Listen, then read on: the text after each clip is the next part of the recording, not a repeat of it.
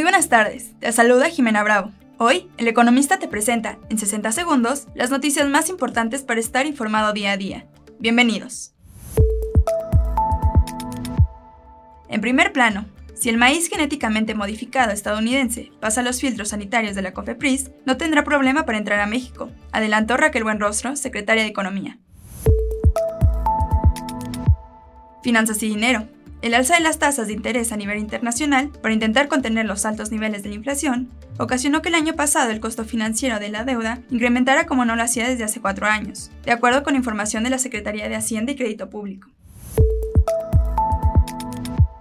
Termómetro económico. Las empresas de inteligencia artificial repuntaron en Wall Street este lunes, gracias a que esta tecnología está de moda en el mercado en medio de la viralización del chatbot ChatGPT a medida que grandes nombres de la tecnología como Alphabet y Microsoft se adentran al mundo de la inteligencia artificial.